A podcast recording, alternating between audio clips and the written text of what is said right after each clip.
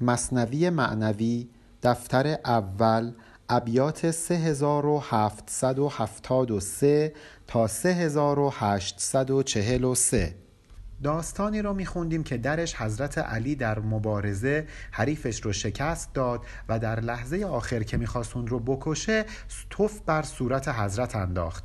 ولی امام در اون لحظه او رو نکشت. و مولانا از زبان اون رقیب برای ما کلی حرف زد که چه دلیلی داشت که تو من رو نکشتی و به من رحم آوردی. در خلال اون برامون مطالب عرفانی و والایی بیان کرد که حالا می‌خوایم ادامه این سخنان رو بشنویم. هنوز هم مولانا از زبان اون رقیب داره به حضرت اصرار می‌کنه که براش توضیح بده. چه دلیلی داشت اینکه در اون لحظه از کشتنش صرف نظر کردند؟ گفت فرما یا امیر المؤمنین تا بجنبد جان به تندر چون جنین. اون فرد به حضرت گفت امیر المؤمنین بگو بگو چرا من رو نکشتی تا اینکه جان من در تنم. مثل جنینی که در رحم می جنبد به جنبش در بیاد. یعنی در واقع مولانا داره جان رو به جنین تبدیل می‌کنه که در تنی مثل رحم گیر افتاده. جنین بی جنبش در رحم مرده است. جان بی جنبش در تن یک جان مرده است. چون جنین را نوبت تدبیر رو از ستاره سوی خورشید آید او. قدما اعتقاد داشتند که وقتی جنین در رحم مادر قرار می‌گیره از ماه اول ستاره ها یکی یکی تربیتش رو به عهده می‌گیرن تا می‌رسه به ماه چهارم که خورشید این تربیت رو به عهده می‌گیره و از اون روز به بعد که خورشید تربیت رو به عهده گرفت جنین از چهار ماهگی دارای روح میشه. مولانا از این اعتقاد مردم استفاده کرده و اینجا گفته که هر وقتی که یک موجودی بخواد تکامل پیدا بکنه این تکامل تدریجیه. مثل جنین که در ابتدا ستاره ها تربیتش رو به عهده گرفتن ولی وقتی نوبت جان گرفتنش رسید از ستاره به سمت خورشید میاد تا خورشید تربیتش رو بر عهده بگیره. چون که وقت آید که گیرد جان جنین آفتابش آن زمان گردد معین. وقتی که زمان جان گرفتن جنین فرا می‌رسه اون موقع است که آفتاب میاد و معین جنین میشه یعنی یاور جنین میشه. مثلا کسانی که در مرحله سلوک دارن به سر می‌برند هم ممکنه در مراحل ابتدایی بتونن با یک مرشد معمولی مسیر رو شروع کنن. ولی وقتی به جاهای حساس می‌رسن نیاز به یک مرشد بزرگ خواهند داشت. این چونین در جنبش آید زافتاب کافتابش جان همی بخشد شتاب. این جنین وقتی که در شکم مادرشه به خاطر تربیتی که آفتاب بهش میده شروع می‌کنه به جنبش. تا قبل از ماه چهارم هنوز جنین جنبشی نداشته. از ماه چهارم به بعد که آفتاب تربیتش رو آغاز کرده این جنین جنبش گرفته. به خاطر اینکه آفتاب فورا با شتاب به این جنین جان بخشیده. و اینجا انگار که اون فرد رقیب امام علی داره بهش میگه تو هم برا من این راز رو فاش کن و بگو چرا منو نکشتی؟ تا من هم از تو که آفتاب تربیت هم هستی جان بگیرم و به حرکت در بیام. مثل جنین از دیگر انجم به جز نقشی نیافت. این جنین تا آفتابش بر نتافت.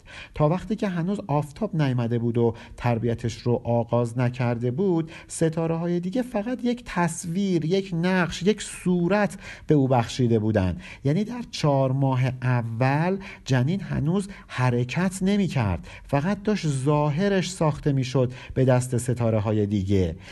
از کدامین ره تعلق یافت او در رحم با آفتاب خوب رو؟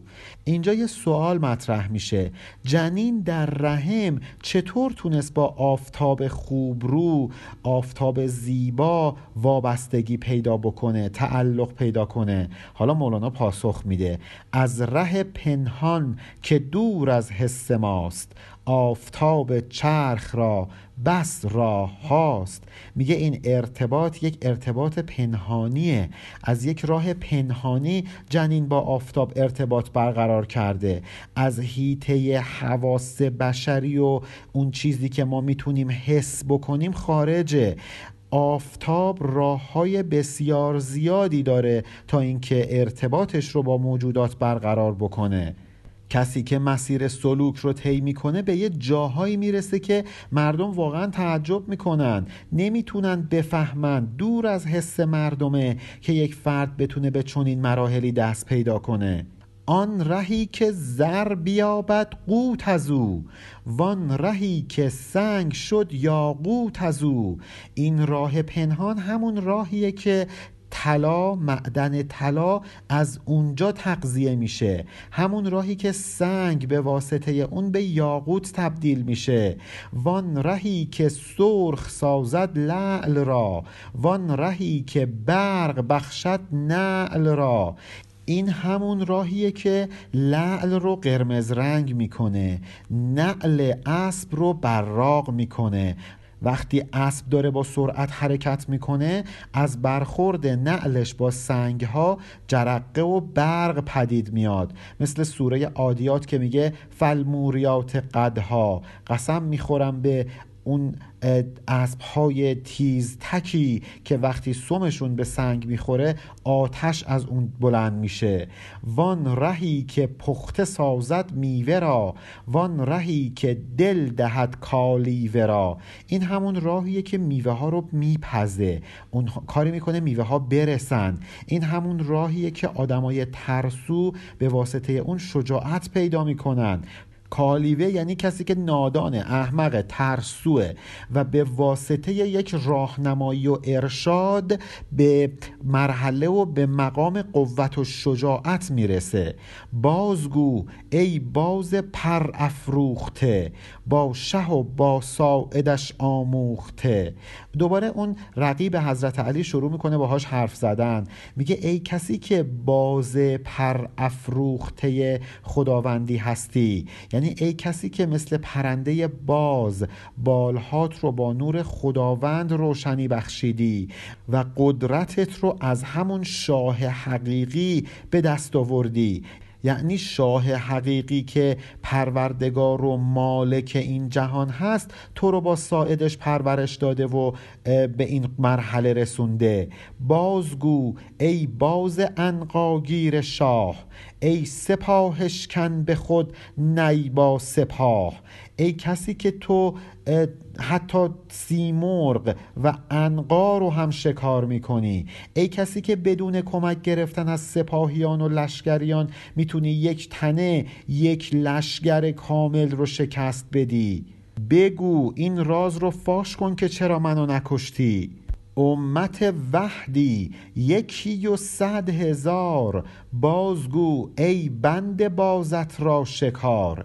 ای کسی که ظاهرا وحدی یک نفری ولی باطنا صدها هزار نفر آدمی. این راز رو فاش کن. ای کسی که من بنده سید و شکار تو هستم تویی که یک باز بلند پرواز هستی.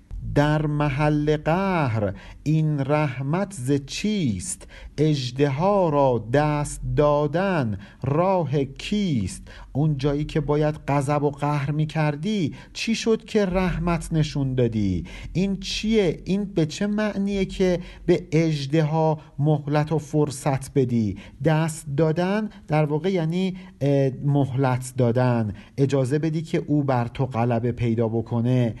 حالا حضرت شروع می‌کنه به پاسخ دادن.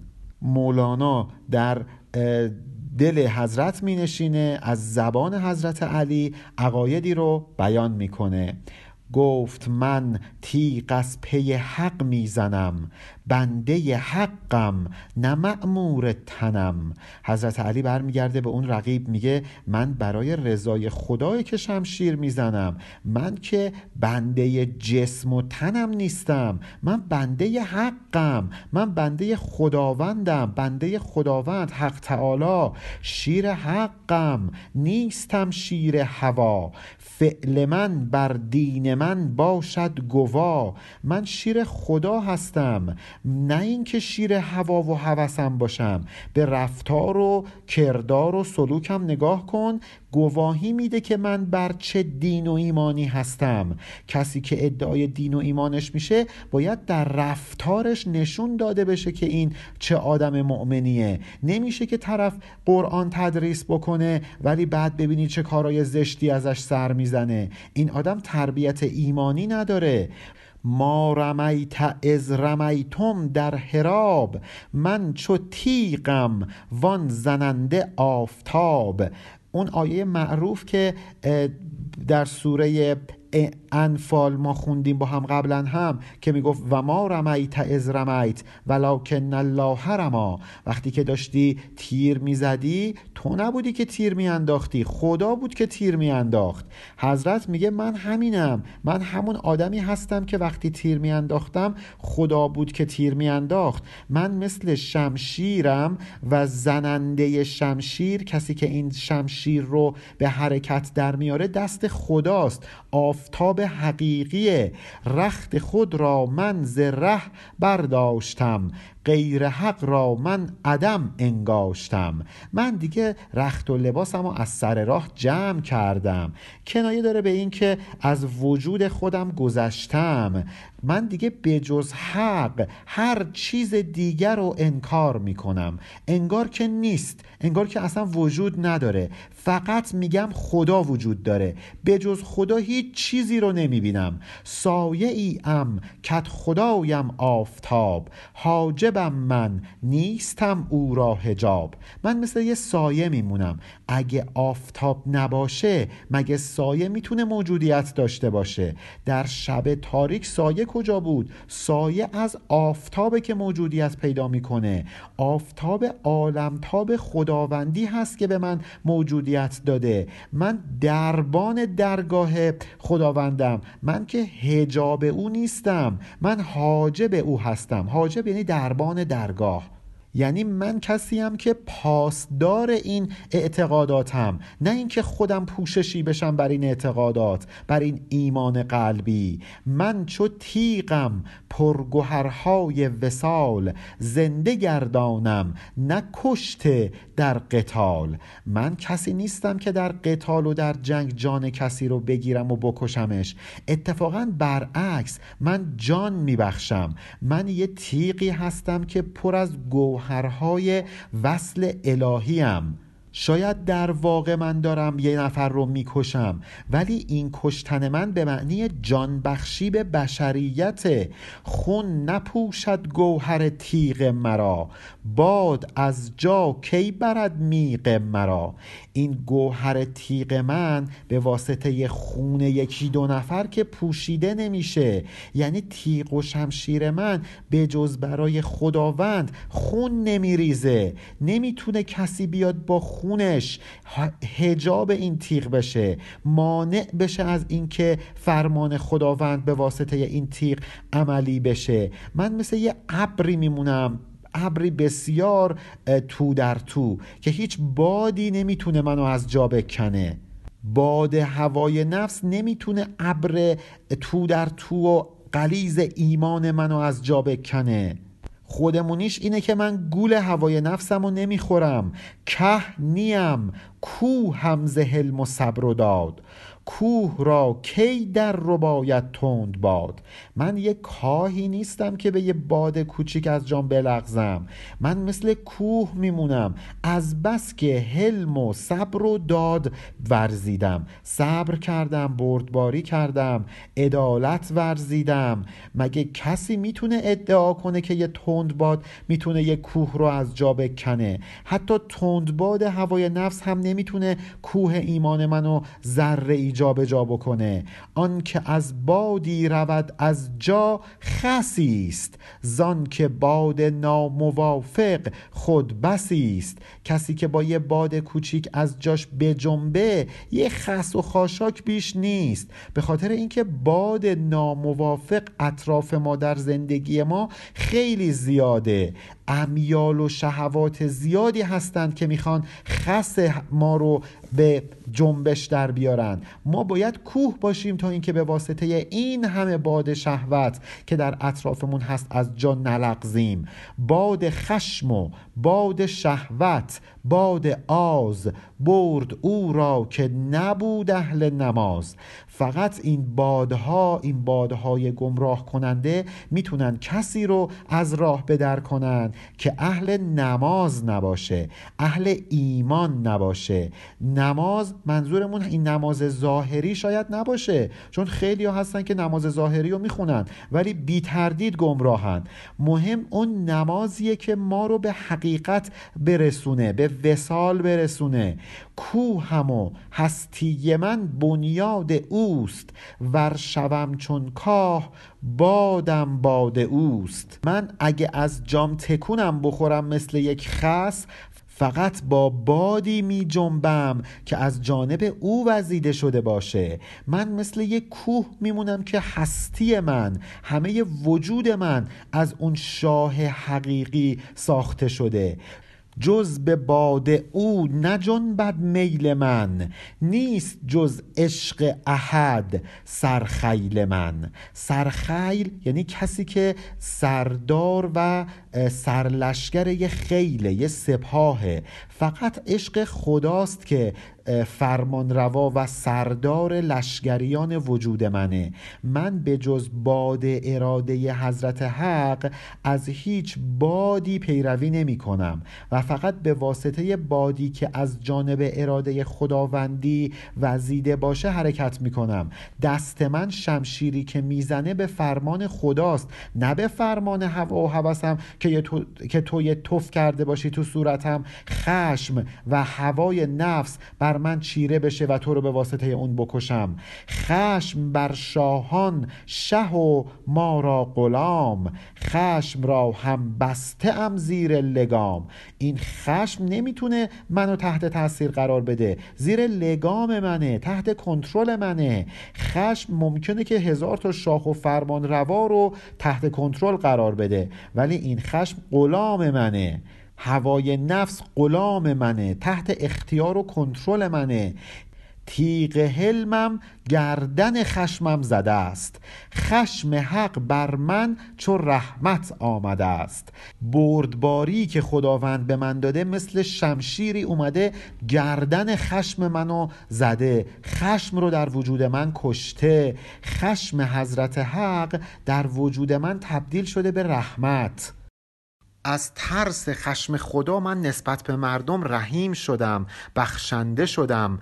غرق نورم گرچه سقفم شد خراب روزه گشتم گرچه هستم بو تراب. درسته که اسم من ابو ترابه درسته که کنیه من پدر خاکه ولی در واقع تبدیل شدم به روزه یعنی به باغ به گلشن. من غرق نورم هرچند که ظاهرم خیلی هم شاید آراسته نباشه ظاهر ویران و پریشانی داشته باشم. مثل یک خونه ای که سقفش داره میریزه. میگه من درسته که به ظاهرم خیلی نمی‌رسم ولی پر از نورم مثل یک باغ و گلشنم.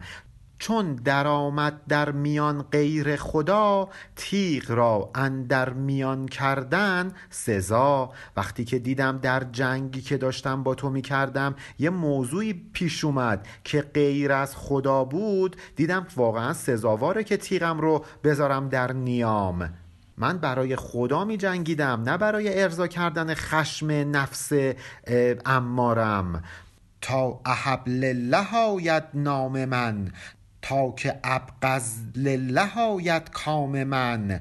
من اینجوری شدم به خاطر غیر خدا تیغم رو گذاشتم کنار تا اینکه در واقع بتونم بگم که من احب لله و ابقز لله. به خاطر خدا یه چیز رو دوست دارم به خاطر خدا هم از یه چیزی بدم میاد. اون رو دشمن میدارم. دوستی و دشمنی من ریشه الهی داره نه ریشه نفسانی. تا که اعتا لله آید جود من تا که امسک لله آید بود من. تا اینکه بتونم ادعا کنم بگم بخشش من مصداق این حدیث بود که فرمود من اعتا لله و منع لله فقط استکمل ایمان. کسی که به خاطر خدا اعطا بکنه به خاطر خدا امساک بکنه این آدم دینش کمال پیدا کرده. بخل من لله عطا لله و بس جمله لله هم نیم من آن کس. اگه من بخل میورزم امساک می‌کنم به خاطر خداست. اگه عطا می‌کنم چیزی رو میبخشم به خاطر خداست. من همه وجودم لله برای خداست. من برای هیچ کس به جز خداوند نیستم.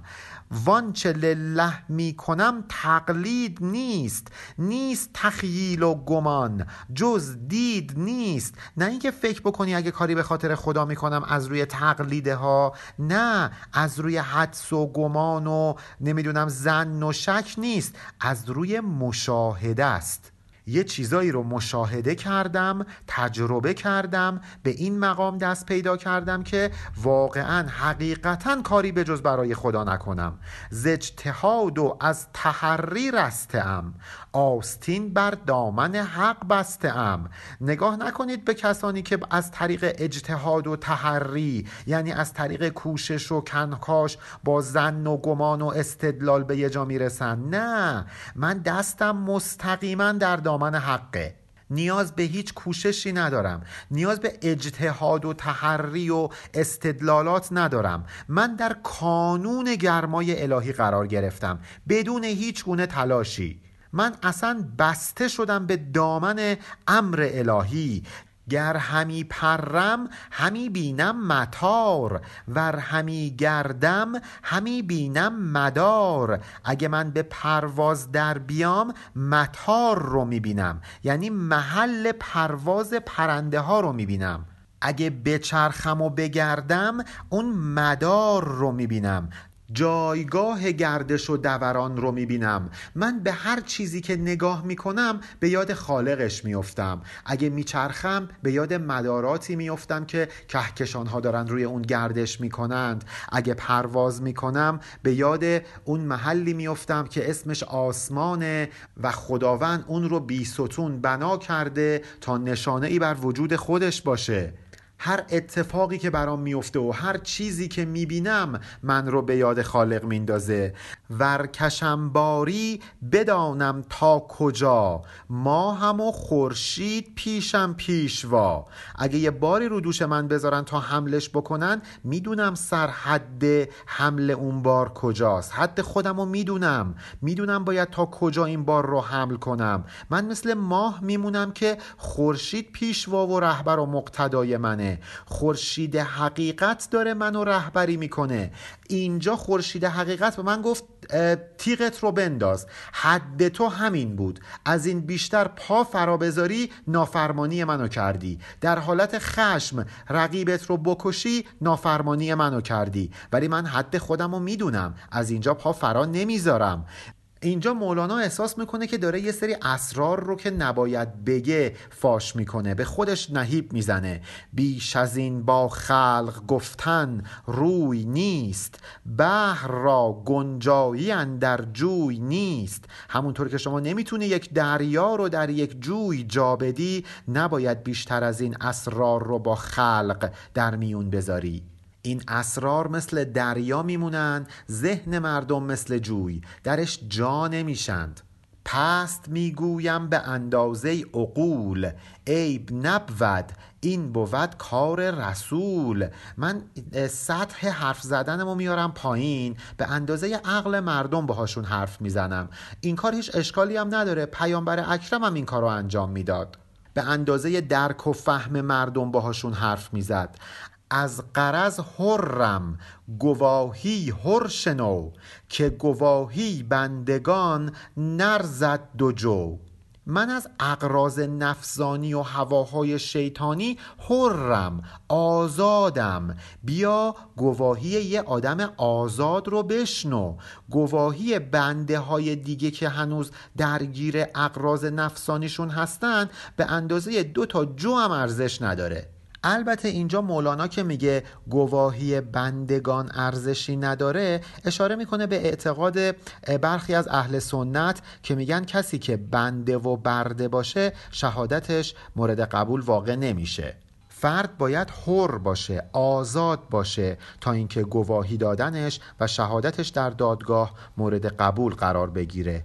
البته علمای شیعه چون این اعتقادی ندارند. ما در شیعه نمیگیم کسی که برده هست نمی‌تونه در دادگاه شهادت بده. ولی خب اهل سنت این اعتقاد رو دارند. در شریعت مرگواهی بنده را نیست قدری نزد دعوی و قضا.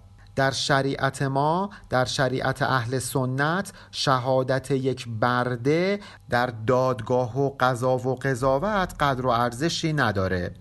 گر هزاران بنده باشندت گواه شرع نپذیرد گواهیشان به کاه. حتی اگه هزار تا برده هم بیان گواهی بدن حاکم شرع شهادت اونها رو به اندازه یک کاه هم مورد قبول قرار نمیده. این ظاهر کلامه ولی در واقع انگار حضرت علی داره میگه کسانی که بنده نفسشون هستن برده هواهاشون هستن گواهی هایی که میدن مورد قبول نباید واقع بشه. ولی من علی حرم آزادم از این هواها و شهادتم حقه. بنده شهوت بتر نزدیک حق از غلام و بندگان مسترق.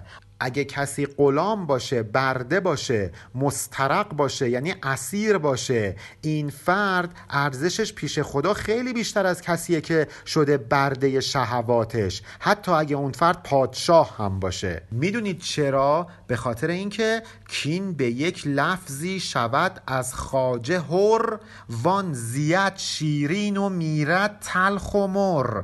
به خاطر اینکه اون غلام و برده فقط کافیه که صاحبش بگه تو دیگه آزادی از این به بعد گواهی و شهادتش قابل قبوله. ولی اون کسی که بنده شهوتش هست در این دنیا خیلی شیرین و خوش و خورم زندگی, زندگی می‌کنه. ولی موقع مرگش تلخی رو میچشه. سرانجام و سرنوشتش تلخه به شقاوت می‌رسه.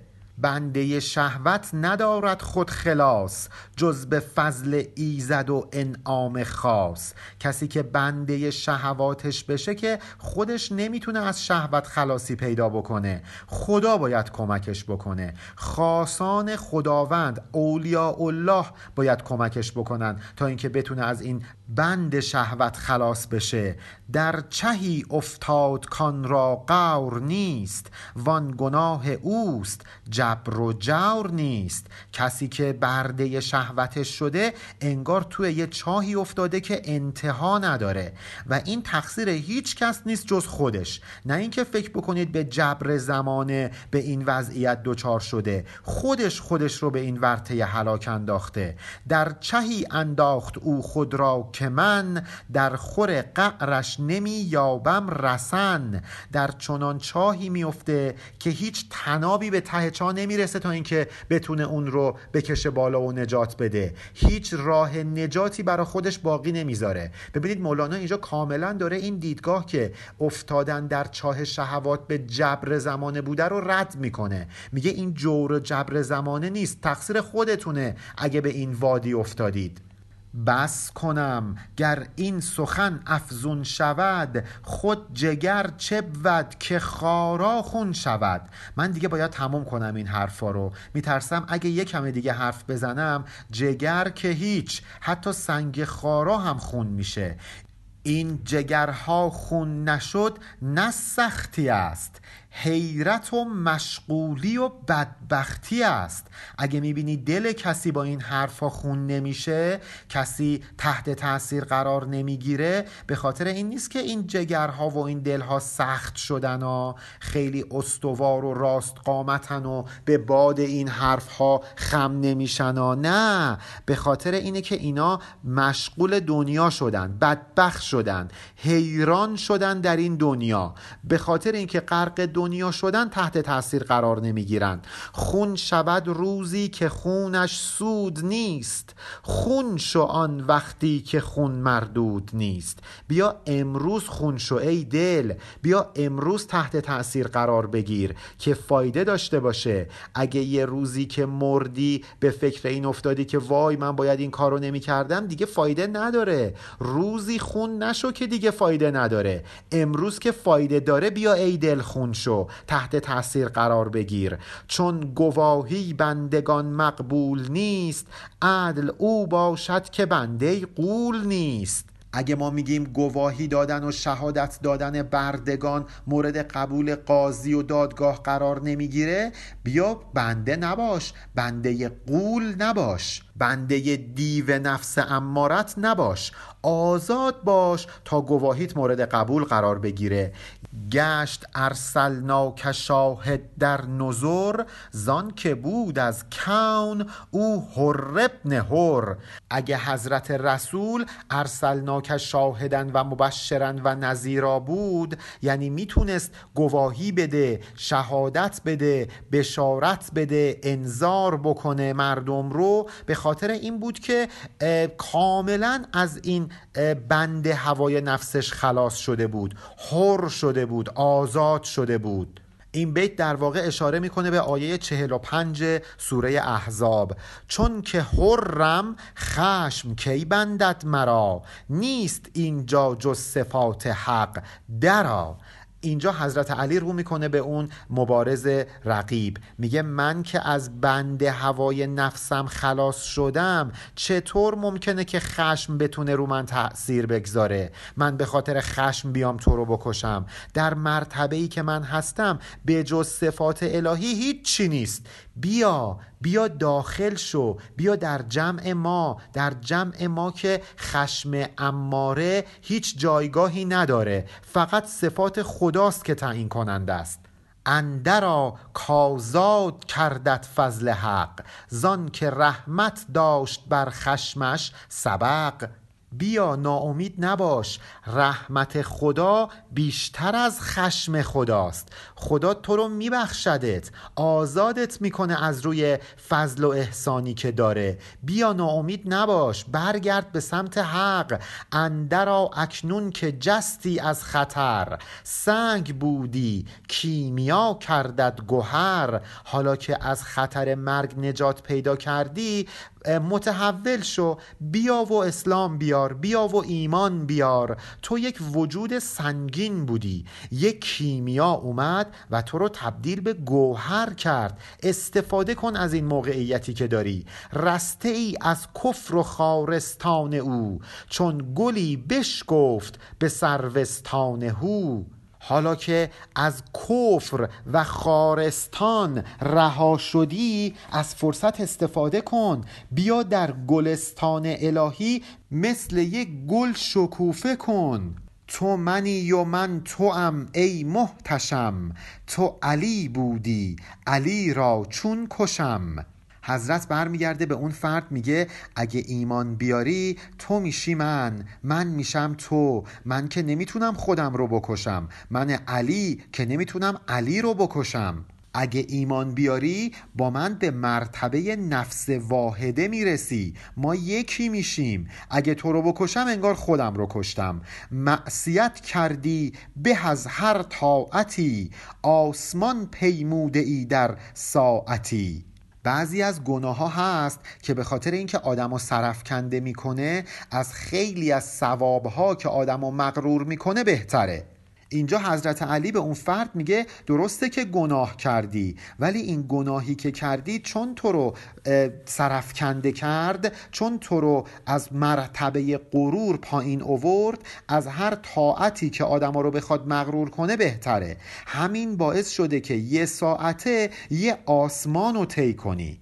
یه وقت آدم یه گناهی می‌کنه انقدر ناراحت میشه که شدیدن برمیگرده به سمت خدا. یهو متحول میشه از شرمی که درش ایجاد میشه. اون گناه خیلی هم گناه مبارکیه. پس خجسته معصیت کان کرد مرد. نیز خاری بردمد اوراق ورد. مولانا میگه اتفاقا خیلی هم خجسته و مبارک بود گناهی که این رقیب حضرت علی انجام داده بود. چون مقدمه این شد که شدیدن برگرده به سمت خدا. مثل برگ درخت مثل گلبرگ گل که از دل یک خار یک سنگ خارا خاک بی ارزش بالا میاد رشد می‌کنه. مثل گلی که از دل سنگ خارا روید ایمان از سنگ خارای این گناه رقیب حضرت روید. پس این گناه خیلی هم برای او بعد تموم نشد. اتفاقا باعث تبرک و خجستگی او شد. مثل گناهی که عمر انجام داده بود و بعد اومد و شد یار و یاور پیامبر. نی گناه عمر و قصد رسول میکشیدش تا به درگاه قبول مگر نه اینکه عمر به خاطر سوء قصدی که کرد به پیامبر که می‌خواست ایشون رو به قتل برسونه. تازه نتیجهش این شد که بیاد و بشه جزو صحابه حضرت. نی به سحر ساهران فرعونشان می‌کشید و گشت دولت اونشان ساهران فرعون مگه با دیدن حضرت موسی ایمان نیاوردن؟ مگه اون گناهی که می‌کردن باعث هدایتشون اتفاقا نشد؟ اول فرعون تبدیل شده بود به اون یعنی یار و یاور این ساهران. این ساهران هم به خاطر اینکه تحت حمایت فرعون بودن ازش اطاعت می‌کردن گناه می‌کردن. ولی همین باعث شد که در مقابل موسی قرار بگیرن و هدایت پیدا کنن ایمان بیارن. گر نبودی سهرشان و آن جهود کی کشیدیشان به فرعون عنود؟ اگه اونها اول اون گناه سحر رو انجام نداده بودن اون جهود یعنی اون انکار و کفر رو مرتکب نشده بودن که سرنوشتشون این نمی‌شد که بیان به جنگ فرعون نهایتا. کی بدیدندی عصا و معجزات؟ معصیت طاعت شد ای قوم اسات اگه اینها تو دربار فرعون نبودن که عصای حضرت موسی و معجزش رو نمی‌دیدن که باعث بشه ایمان بیارن. معصیتی که می‌کردن تبدیل به طاعت شد. باعث شد که اینها ایمان بیارن. ای قوم اسات ای قوم آسی ای قوم سرکش ای قوم اسیانگر. ناامیدی را خدا گردن زده است چون گناه و معصیت طاعت شده است. اگه خداوند میگه که هیچ وقت ناامید نباشید هر گناهی هم که کردید صد بار اگر توبه شکستید باز هم برگردید به خاطر اینه که خیلی از گناه ها باعث میشه که اتفاقا آدم ایمانش بیشتر بشه از فرط شرمساری. خداوند میگه ان الله یغفر الذنوب جمیعا. خدا همه گناه ها رو میبخشه. هیچ گناهی نیست که خدا نبخشه. صریحا در آیه 52 سوره زمر این حرف رو خدا داره می‌زنه و چقدر امیدوار کننده است این آیه. چه جای ناامیدی از رحمت الهی که بزرگترین گناهه. چون مبدل می‌کند او سیعات طاعتی یش می‌کند رقم وشات خداوند همون گناه ها رو تبدیل می‌کنه به کار نیک. سیعات رو به حسنات طبق آیه هفتاد سوره فرقان تبدیل می‌کنه. برخلاف میل مخالفان به رقم اون چیزی که وشات یعنی مخالفان دلشون می‌خواد خدا سیعات رو به حسنات تبدیل می‌کنه گناهان رو به طاعت تبدیل می‌کنه به کوری چشم این شیاطین. زین شود مرجوم شیطان رجیم و از حسد او بترقد گردد دونیم. شیطان رانده شده شیطان رجیم به خاطر این کاری که خدا می‌کنه از حسادت میترکه. به دو نیم تبدیل میشه. به کوری چشم شیطان چون این اتفاقی میفته او بکوشد تا گناهی پرورد زان گناه ما را به چاهی آورد. چون ببیند کان گناه شد طاعتی گردد او را نامبارک ساعتی. شیطان همش تلاش می‌کنه که ما گناه بکنیم. به قعر چاه بیفتیم به خاطر این گناه هایی که داریم انجام میدیم. وقتی می‌بینه اتفاقا اون گناه ها دارن تبدیل به طاعت میشن خیلی ناراحت میشه. اون لحظه براش نامبارک میشه. اندرا من در گشادم مر تو را تف زدی و تحفه دادم مر تو را بیا بیا من در شهر علم رو برات باز کردم. درسته که تو به صورت من توف کردی ولی من به تو یک تحفه میدم ارمغان میدم. بیا به شهر ایمان وارد شو. بیا و ایمان بیار. من جفاگر را چنین ها می دهم پیش پای چپ چسان سر می نهم من با کسانی که جفاگر هستند اینجوری برخورد می‌کنم. اینقدر نسبت بهشون احسان می‌کنم. پای چپ کنایه از بدکارانه. میگه ببین من در مقابل جفاکاران و بدکاران چطور سر تعظیم فرود میارم چطور افتادگی می‌کنم خضوع و خشوع می‌کنم. پس وفاگر را چه بخشم؟ تو بدان. گنج ها و ملک های جاودان. منی که با جفاگران این کار رو می‌کنم؟ ببین با وفاگران چی کار می‌کنم؟ گنج ها و دارایی های جاودانی بهشون میدم. هیچ وقت اینها از اون بهشتی که بهشون وعده میدم بیرون نمیان. هم فیها خالدون. در بهشت همیشه خواهند بود. در این گنج و نعمت همیشه خواهند بود. این داستان و نتیجه گیری ازش هنوز تموم نشده. ولی قبل از اینکه مولانا داستان رو ادامه بده برای ما یه داستان دیگه تعریف می‌کنه. درباره اینکه حضرت رسول به ابن ملجم گفت که تو در آینده علی رو می‌کشی و در ابیات بعدی ما با هم اون داستان رو هم انشاءالله خواهیم خواند. پایان بیت 3843 علی ارفانیان